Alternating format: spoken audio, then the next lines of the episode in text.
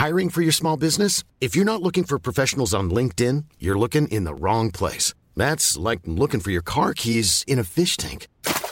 LinkedIn helps you hire professionals you can't find anywhere else, even those who aren't actively searching for a new job but might be open to the perfect role. In a given month, over 70% of LinkedIn users don't even visit other leading job sites. So start looking in the right place. With LinkedIn, you can hire professionals like a professional. Post your free job on linkedin.com slash people today.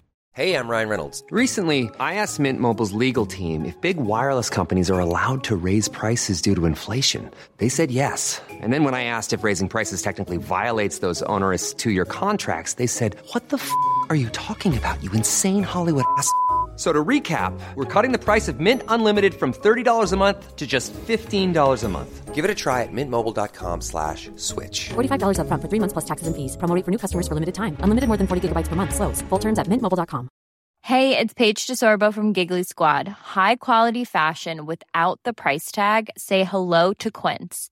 I'm snagging high-end essentials like cozy cashmere sweaters, sleek leather jackets, fine jewelry, and so much more. With Quince being 50 to 80% less than similar brands.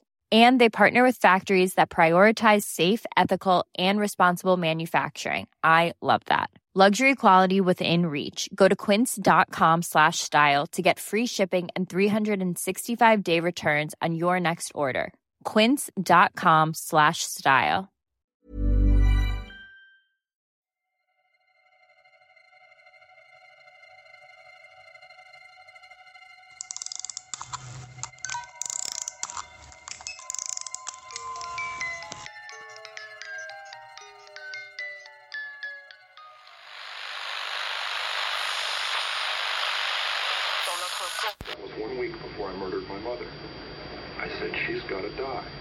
And I've got to die. More girls like that are going to die. Quotidien, c'est sur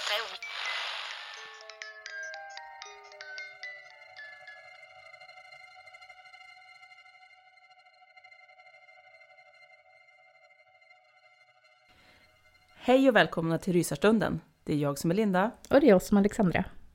I dagens avsnitt så ska vi berätta några spökhistorier. Eh, Eller spökhistorier och spökhistorier. Det är alltså några skrämmande historier skulle man kunna säga. Eh, Och om det är spöken eller inte det handlar om, det får du som lyssnare avgöra själv. Eh, Men vi kommer i alla fall att läsa upp några olika historier. Mm, precis. Men innan dess så vill vi tacka för förra avsnittet. Ja, Tack, tack, tack för alla lyssningar och alla, likes och kommentarer och ja, allt. alla betyg vi har fått. Stort tack! Och vi hade ju planerat den här veckan lite annorlunda. Vi skulle ju lägga lite för, i förväg. Mm. Det gick ju sådär. Ja, Så om det är någon som tycker att jag låter lite annorlunda så är det för att jag har varit sjuk i veckan. mm. Så nu sitter vi här sista minuten igen och som spelar in. vanligt. Som vanligt ja. Ja. Det kanske blir våran grej, sista minuten inspelning. Mm. I alla fall den här säsongen. Ja. Ja, inte alls omöjligt. Nej.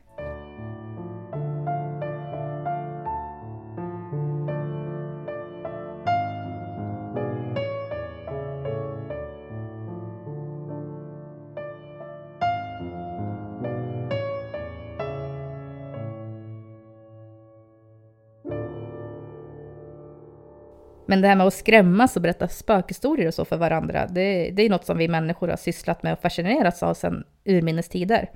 Och det finns ju i så gott som alla kulturer dessutom. Det ska finnas i slaviska och rumänska folksagor som är så gamla som det går inte ens att datera dem. 3, 4, 5, 6 tusen år gamla. Det är ingen som vet. Men alltså skräckberättelser som vi känner till dem idag, de fick ju sitt uppsving under 70, 1700 och 1800-talet då människor började läsa romaner. Eh, och skräcken avspeglade då ofta samhället och eh, de värderingar som fanns då. Men att lära sig mer om alltså, vår samtidsvärderingar, det är ju kanske inte det som gör skräck så lockande eh, för mig i alla fall. Det är ju inte därför jag tittar på skräck. Det är ju liksom själva rädslan som lockar. Eh, alltså en rädsla som vi själv kan välja. Nej men precis, alltså det är ju inte, det är inte så att man älskar att bli skrämd kanske i verkligheten. Nej, Men kan jag välja själv att, att bli skrämd? Eller att man, man upplever det i att man läser en spökhistoria eller man ser det på en skräckfilm som du säger. Nej men exakt, och det är ju lite det som är grejen. Vi vill inte bli skrämd på riktigt, utan vi vill liksom öva och testa gränserna i en trygg miljö. Eh, för om vi är trygga och utsätter oss för skräck så övar vi oss på att känna obehag. Eh, känslor som finns i reptilhjärnan. Eh, och vi vill ju pröva att utforska det skrämmande på lagom distans. Mm, och vad man tycker är skrämmande, det är ju olika från person till person. En del blir ju rädda av det som är övernaturligt och en del blir skrämda av zombies. Men eh, oavsett vad man tror på eller vad man blir skrämd av så är det ju ändå svårt att inte bli rädd om du befinner dig helt ensam hemma. Och det är sent på kvällen och plötsligt hör du ett främmande ljud. Som i vår första historia som heter Vindsluckan.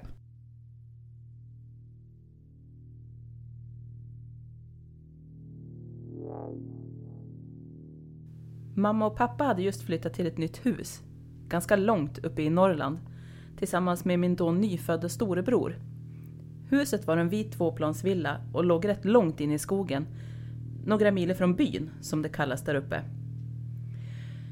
Efter några månader av flyttstök började de komma till ro i huset och pappa tog då ett jobb på en annan ort, vilket innebar att han behövde vara borta flera dagar i stöten.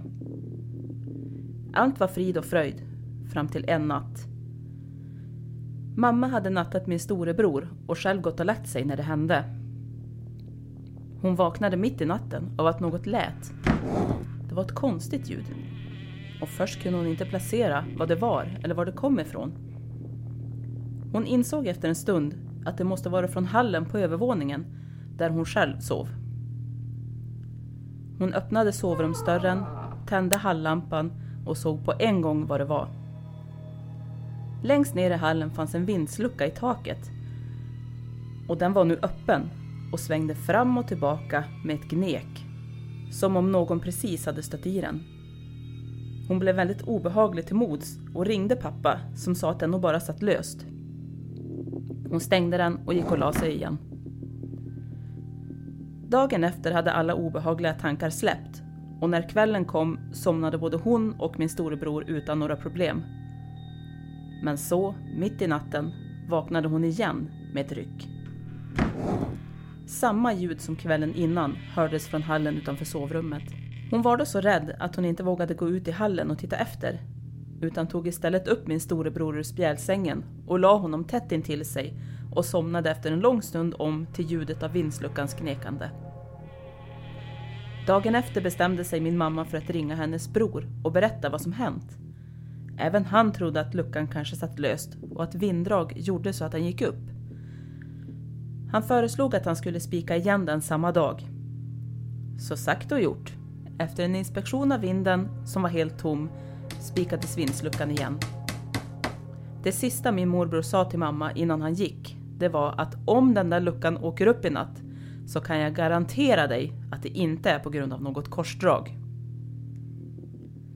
Mamma kände sig lite bättre till mods den kvällen, men hon hade fortfarande ett gnagande obehag när hon väl gick och la sig. När klockan var runt två på natten vaknade hon igen med ett ryck. Och denna gång var det ljudet av tre höga dunsar på våningen ovanför som väckte henne. Vinden. Efter den sista dunsen blev allt tyst i någon minut. Hennes hjärta slog hårt av skräck och när hon ställde sig upp för att gå ut och titta efter så kom en sista, mycket högre och hårdare duns. Hon tittade sig omkring i rummet efter något att försvara sig med, men hon kunde inte hitta något. Hon öppnade då sovrumsdörren försiktigt, försiktigt och tittade ut. Hon hade lämnat hallampan på och det hon såg ger mig fortfarande rysningar än idag, även fast jag hört historien i över 20 år. Vindsluckan var öppen och svajade hårt, som om någon hade slagit upp den. Men det var inte det värsta. Vid närmare inspektion kunde de se att spikarna var uppbända och vissa var helt utdragna. Några låg på hallgolvet och några uppe på vindsgolvet. Kort därefter sålde de huset och fram till att de flyttat sov alla på den undre våningen med vindsluckan öppen.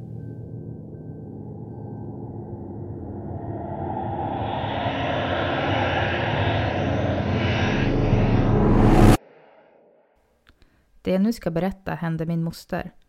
Hon är en ensamstående och bor själv i ett hus tillsammans med sin sjuåriga son. För några månader sedan så köpte hon en ny mobiltelefon. Och efter en lång dag på jobbet så kom hon hem, la ifrån sig mobiltelefonen på köksbänken och gick sedan och la sig i soffan och slog på TVn. Hennes son kom då fram till henne och frågade om han fick spela på hennes mobiltelefon. Och det fick han om han lovade att vara försiktig. Så att han inte ringde upp eller smsade någon av misstag. Och det lovade han att vara. När klockan närmade sig halv tolv så började hon bli trött och bestämde sig för att gå upp och bädda om sin son. Hon gick upp för trappan och in till hans rum. Men han var inte där. Hon gick då snabbt in till sitt eget sovrum där hon hittade honom sovandes på sin säng med mobiltelefonen i handen. Lättad tog hon telefonen ur handen på honom. Hon låste upp den och medan hon gick igenom den för att se vad han hade haft för sig så upptäckte hon att han bara hade gjort några mindre förändringar. Som en ny bakgrund, flyttat på någon app eller två, men inga större förändringar. Hon öppnade då bildarkivet istället. Och hon log medan hon började radera alla suddiga bilder han hade lyckats ta. Och till slut så återstod det bara en enda nytagen bild. Och när hon såg den så visste hon inte riktigt vad hon skulle tro eller tänka. Det var en bild på hennes son, sovandes ovanpå hennes säng. Bilden var tagen uppifrån, av någon annan.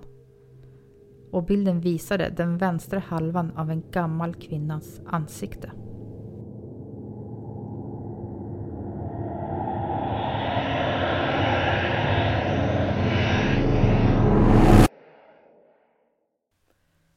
Förut så jobbade jag kvällsskiftet på ett café som hade öppet dygnet runt.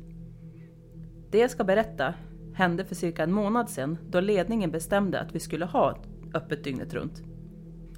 Det var rätt intressant att se de nya gästerna som kom in och fikade under kvällstid. Vi hade gäster som var hipsters och gothare. De hade inte något annat för sig än att äta munkar och sippa på sitt kaffe klockan tre på natten. Det kom också överarbetade affärsmän som desperat försökte avsluta sin sista minuten presentation för jobbet. Det här var de typiska gästerna som kom in på natten. För några veckor sedan så dök det upp en annan gäst. Han är dock lite svår att beskriva. Har du någon gång mött en person som gör dig nervös utan någon egentlig orsak? Nåja, runt halv tre på natten så kom det då in en man med en lång mörk rock. Rocken var öppen och han hade en mörk typ sotarmössa på sig.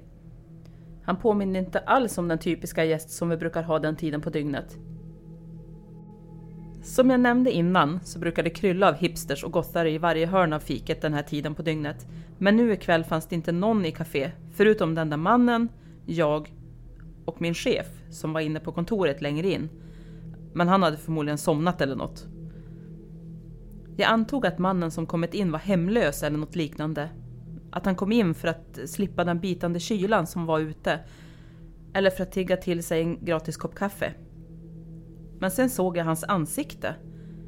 Det var rätt insjunket, men renrakat. Och han hade mörka ringar runt ögonen. Som om han var trött. Men han verkade väldigt pigg. Han gick fram till kassan och då märkte jag hur lång han var närmare två meter. Jag frågade vad han ville beställa, men mannen stirrade bara rakt fram, som om han zonade ut. Så jag upprepade frågan något högre. Han svarade bara kort ”kaffe”. Så jag gjorde ordning en kopp åt honom och ställde en to-go-mugg på disken. Mannen lutade sig fram och tittade mig i ögonen och frågade ifall jag var ensammen. Jag sa att det var jag inte, utan min chef var inne på kontoret där bak. Han tog då fram ett par skrynkliga sedlar och la dem på disken framför mig, men vände sig om och gick utan att ta med sig sitt kaffe. Så fort han lämnade kaféet så kände jag hur den stela stämningen försvann och jag fattade knappt vad som hade hänt. Jag smet in på chefens kontor för att berätta om hela händelsen med mannen.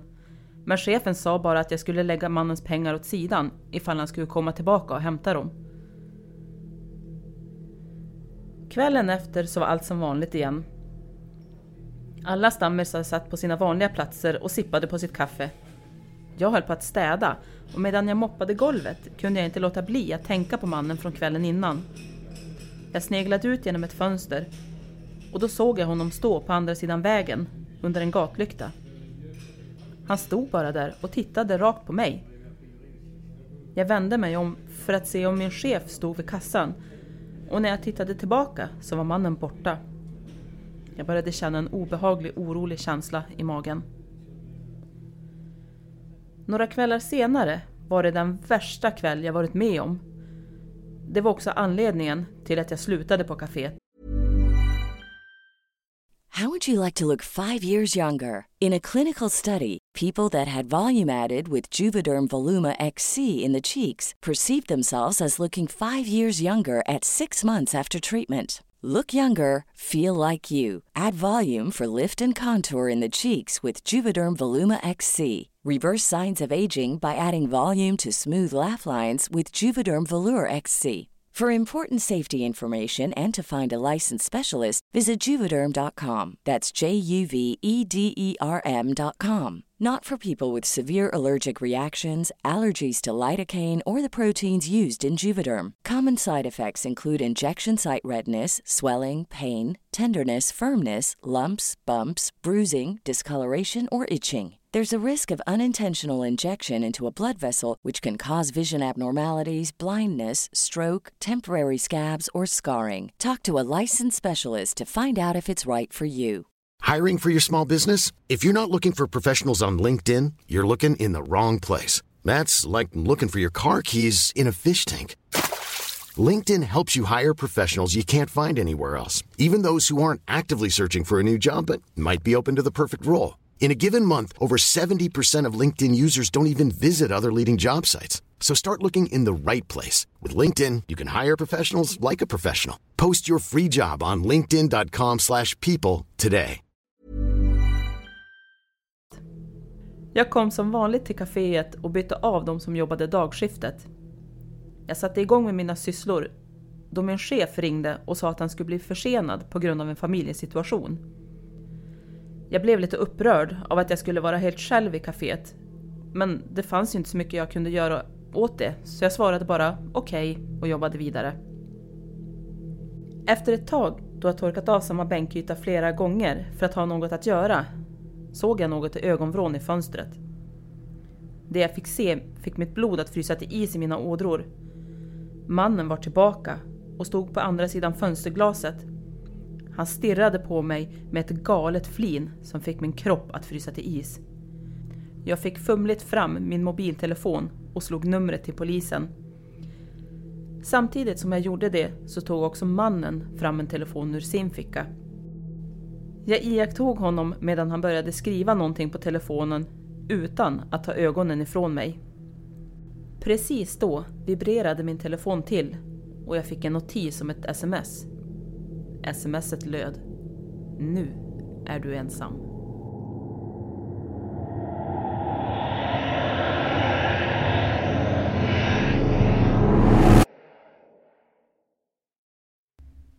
Den här historien jag ska berätta för er ger mig fortfarande obehagliga rysningar över hela kroppen då jag tänker på det mentala trauma som jag var med om för så många år sedan.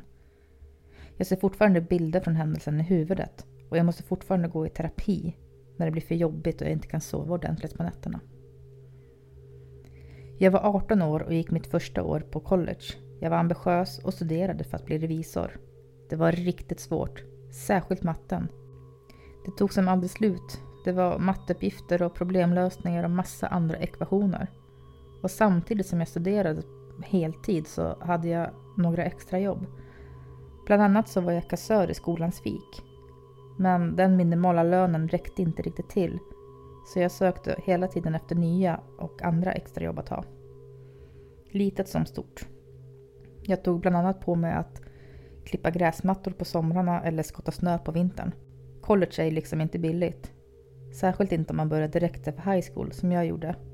Så jag gjorde verkligen allt för att betala av de studielån som jag hade byggt på mig. Efter ett tag så började jag också sitta barnvakt åt nära vänner eller släktingar. Jag började till och med att fråga runt bland mina studiekamrater om de visste om någon som var i behov av barnvakt. Och även fast jag lät väldigt desperat efter pengar så frågade jag. Desto fler tillfällen jag fick sitta barnvakt så märkte jag att det här var ett klockrent extrajobb för mig. För jag kunde ju plugga samtidigt som barnen lekte eller sov. Och en kille som heter Jack som går i samma klass som mig frågade en dag under en lektion om jag fortfarande sökte barnvaktsjobb. Och självklart svarade jag på hans fråga, desperat efter pengar som jag var. Jack berättade då att en kollega till hans pappa hade frågat runt på kontoret ifall någon kände till en kvalificerad barnvakt som kunde jobba sent en kväll. Och jag sa till Jack att jag gärna ställde upp. Dock fanns det en hake. En av hans två barn ska tydligen vara dryga 20 år. Alltså äldre än både mig och Jack. Och jag blev lite konfunderad. Varför skulle familjen behöva en barnvakt till en 20-åring? Och Jack såg på mig att jag blev fundersam och fortsatte förklara situationen. Ja, inte för att vara taskig eller så. Men killen ska tydligen vara lite knäpp, sa han. Jag har också suttit barnvakt för dem någon gång. Jag kan väl säga att eh, det är en spännande upplevelse. Han är mer som en femåring i en 20-årings kropp. Men eh, jag fick riktigt bra betalt av jobbet. Och jag frågade Jack hur mycket han fick och han hade tydligen fått närmare 2000 kronor på natt. Plus lite extra om han gjorde ett bra jobb. Desperat som jag var så tackade jag ja. Jag menar, det var ju lätt värt det. Hur svårt skulle det vara att passa ett barn och ett förvuxet barn? Så jag fick kontaktuppgifter till familjen utav Jack och jag bestämde mig för att smsa när skoldagen var slut. Sagt och gjort. På bussen hem så tog jag upp telefonen och skrev ett sms som jag fått av Jack och frågade om de fortfarande var i behov av barnvakt. Och jag fick ett snabbt svar tillbaka där de frågade vem jag var och vart jag hade fått deras nummer ifrån. Jag svarade med mitt namn och vem jag var och att jag hade fått kontaktuppgifterna till familjen ifrån Jack och hans pappa. Svaret jag fick då var en fråga om jag kunde vara barnvakt en hel helg. Alltså tre dagar och två nätter. Det kändes först lite konstigt men jag skulle få 1500 kronor på natt plus lite extra. Och det var ett avgörande beslut för mig för att ta jobbet. Helgen kom och jag tog en Uber till adressen där familjen bodde. Jag betalade chauffören och klev ut ur bilen. Jag stod och kikade en stund på huset jag skulle tillbringa en hel helg i och jag tyckte mig skymta en stor gestalt i ett av fönstren på övervåningen. Det såg ut som någon stod och tittade på mig bakom gardinerna. Jag tittade långsamt bort från fönstret och började gå längs grusgången upp till ytterdörren, där jag knackade på, aningen nervös. Dörren öppnades snabbt av pappan i huset tätt följd av mamman och det yngsta barnet som alla hälsade glatt på mig. Åh, vad kul att få träffa dig, sa pappan. Jag har lämnat några hundralappar i köket ifall ni vill beställa mat eller köpa godis. Och vad snällt, svarade jag. Ni skulle vara borta till söndag morgon, va? Ja, men precis. Jag tror säkert att du och mina barn kommer komma överens. Okej, okay, är det något fler jag ska bli presenterad för innan ni åker? Ja, såklart. Det här är vår yngsta son, Timmy. Vår äldsta son, Kalle, är nog på övervåningen och ser på TV eller något. Kalle, kom ner och hälsa på barnvakten, ropade pappan. Jag gillar inte främlingar, hördes det från övervåningen. Kom ner nu, annars får du utegångsförbud. Lämna mig fred, annars ringer jag polisen. Jag ber om ursäkt för hur han är. Han är vänligare när man lär känna honom, suckade pappan. Du stöter nog ihop med honom förr eller senare. Ja, okej. Okay. Ja, jo men det ska nog gå bra. Hoppas han inte har något emot att jag är här bara. Och precis när jag sagt det så zonade både pappan och mamman ut. Precis som att jag hade triggat igång något känsligt minne eller någonting. Jag blev lite förvirrad när de bara stod så där ett tag. Det såg typ ut som att deras själ hade lämnat kroppen. Och precis då så ryckte båda till och kom tillbaka som vanligt igen. Och så sa de att det nog skulle gå bra. Och att de var tvungna att åka nu. och att jag inte fick glömma bort att fylla på chihuahuans matskål. Och att jag skulle ringa om det var någonting. När vi hade blivit ensamma så satt jag mest och pluggade medan sonen Timmy satt och spelade tv-spel. Det var rätt rogivande då Timmy inte krävde särskilt mycket uppmärksamhet. Han var nöjd att greja på själv. Vilket Kalle inte heller verkar behöva. Som fortfarande befann sig på övervåningen. Dagen gick och det började bli kväll. Jag började känna mig lite hungrig och fixade någonting att äta. Jag minns att jag frågade Tim om han också ville äta. Men han var helt uppslukad av sitt tv-spel. Och han hade en chipspåse han satt och åt av under tiden som han spelade. Jag gick till köket och började göra mackor med jordnötssmör och sylt. Och i köket hängde ett porträtt på familjen. Jag kände igen föräldrarna och Timmy och jag antog att det äldre barnet var Kalle. Han var bra mycket längre än någon annan i familjen. Drygt ett huvud längre än pappan. Och det kändes lite konstigt att jag var där som barnvakt till en kille som var några år äldre än mig. Och så pass mycket större än mig dessutom. Jag började äta min macka och titta runt i köket. Det fanns en hel del fotografier på familjen som jag tittade närmare på. Jag upptäckte då att majoriteten av bilderna också hade en till yngre pojke på dem. Yngre än Kalle, men äldre än Timmy. Jag gick tillbaka till vardagsrummet där Timmy fortfarande satt och spelade tv-spel. Jag frågade vem den andra pojken var på fotografierna och han svarade att det var hans storebror som hette Max. Men han fanns inte kvar längre då han hade gått bort några år tidigare. Och det var tråkigt att höra, svarade jag. Får jag fråga hur han dog? Tydligen ska våran rottweiler ha attackerat honom och han ska ha dött då när mina föräldrar var bortresta. Och det är därför vi har en chihuahua nu istället. Nej men fy vad hemskt, svarade jag. Timmy, jag är hemskt ledsen. Fy vad tråkigt. Om jag berättar en sak för dig, sa Timmy. Lovar du att inte säga det till någon då?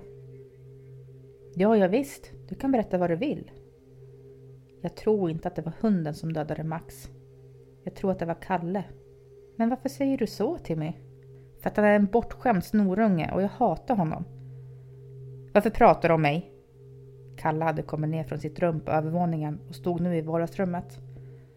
Lämna oss i fred, ropade Timmy. Jag tycker inte om honom och jag tycker inte om dig heller, svarade Kalle. Hej Kalle, vad kul att äntligen få träffa dig, stammade jag fram. Jag, jag heter Marcus. Det heter du inte alls. Du heter Lugnhals, svarade Kalle. Nej, Kalle, jag heter Marcus, svarade jag något lugnare. Lugnhals, lugnhals. Du tror på honom, men inte på mig. Jag... Jag tror visst på dig, Kalle, svarade jag. Då vände Kalle på klacken och gick med tunga klampande steg upp tillbaka till sitt rum. Efter sig ropade han. Du lät hunden döda lilla Max. Det var därför han dog, din lugnare. Jag vände mig till Timmy och frågade ifall jag kunde spela spel tillsammans med honom. För att försöka få honom att bortse från hans storebror som höll på att vända upp och ner på hela övervåningen. Det lät typ som att han slog knytnävarna i väggarna och kastade omkring med möbler. Jag var livrädd, men jag försökte att inte visa Timmy det, som jag såg var upprörd och skakad av hela situationen med sin bror. Tiden gick långsamt, men runt midnatt så hade det lugnat sig och jag stoppade om Timmy och smög därifrån. Jag gick då förbi Kalles sovrum, vars dörr stod öppen. Jag kunde se honom stå där inne och stirra på mig genom dörröppningen. Hej Kalle! Um, vill du att jag hämtar någonting till dig innan du ska sova? Ja, jag vill att du går och hämtar en kopp fylld med Timmys blod. Uh, ehm, nej Kalle, det kan jag inte göra. Då vill jag dricka ditt blod istället. Snälla Kalle, det är inget roligt. Kan du sluta? Jag försöker inte vara rolig. Jag vill bara ha hämnd. Hämnd? Hämnd för vad då? Jag vill hämnas Max. Kalle drämde igen dörren rakt i ansiktet på mig. Skakad och ängslig gick jag mot gästrummet och kröp ner i sängen. Jag kunde inte låta bli att tänka på vad Kalle menade. Vadå hämnas för Max? Vad menar han? Och varför ville han ha mitt eller Timmys blod? För att försöka skingra tankarna och rädslan som smyger sig upp på mig så slog jag på TVn för att se någon film som jag förhoppningsvis kunde somna till. Efter typ en timma så vaknade jag med ett ryck av en hög smäll utanför rummet. Jag fumlade efter min mobil för att kolla vad klockan var. Då såg jag att jag hade ett gäng missade samtal och massor av sms av pojkarnas föräldrar. Jag blev irriterad på mig själv för att jag hade haft telefonen på ljudlöst då de uppenbarligen hade försökt att nå mig så många gånger. Jag låste upp telefonen och började läsa smsen. Det stod att jag inte skulle glömma bort att ge Kalle hans medicin innan han skulle sova. Hans tabletter fanns i köket. Han behövde två tabletter varje dag. Och jag hoppade genast upp från sängen för att rusa ner till köket. Men när jag öppnade dörren så såg jag hur Kalle stod utanför Timmys rum, täckt av blod. Till och med väggarna och golvet var fulla av blod. Det såg bokstavligen ut som en blodbad eller en scen från en skräckfilm. Kalle! Vad, vad har hänt? Får jag ur mig. Då vände Kalle sitt ansikte mot mig. Han hade ett galet leende med blod täckt över hela ansiktet. Jag försökte se förbi Kalle och in till Timmys rum. Och det jag fick se var Timmy liggandes på sängen med halva ansiktet uppslitet. Och det var blod överallt. Hans bröstkorg och mage var också uppslitet. Inälvor och tarmar hängde ut ur honom precis som att ett vilddjur hade attackerat honom. Det är det sista jag minns. Sen blev allting svart.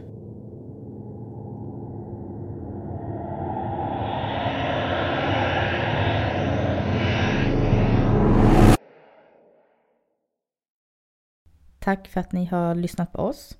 Kom ihåg att gilla och prenumerera och följa oss på våra sociala medier. Maila oss gärna på rysarstunden.gmail.com om ni har egna upplevelser, tips och idéer som ni vill dela med er av. Så hörs vi igen om två veckor.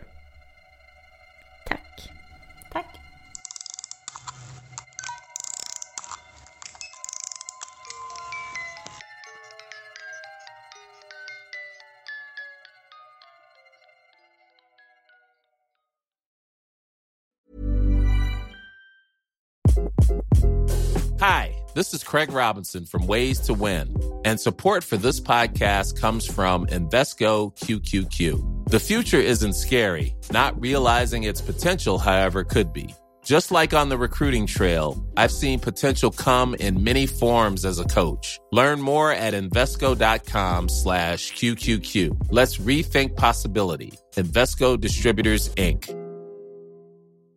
Even on a budget, quality is non-negotiable. That's why Quince is the place to score high-end essentials at 50 to 80% less than similar brands. Get your hands on buttery soft cashmere sweaters from just 60 bucks, Italian leather jackets, and so much more. And the best part about Quince, they exclusively partner with factories committed to safe, ethical, and responsible manufacturing. Elevate your style without the elevated price tag with Quince. Go to quince.com slash upgrade for free shipping and 365-day returns.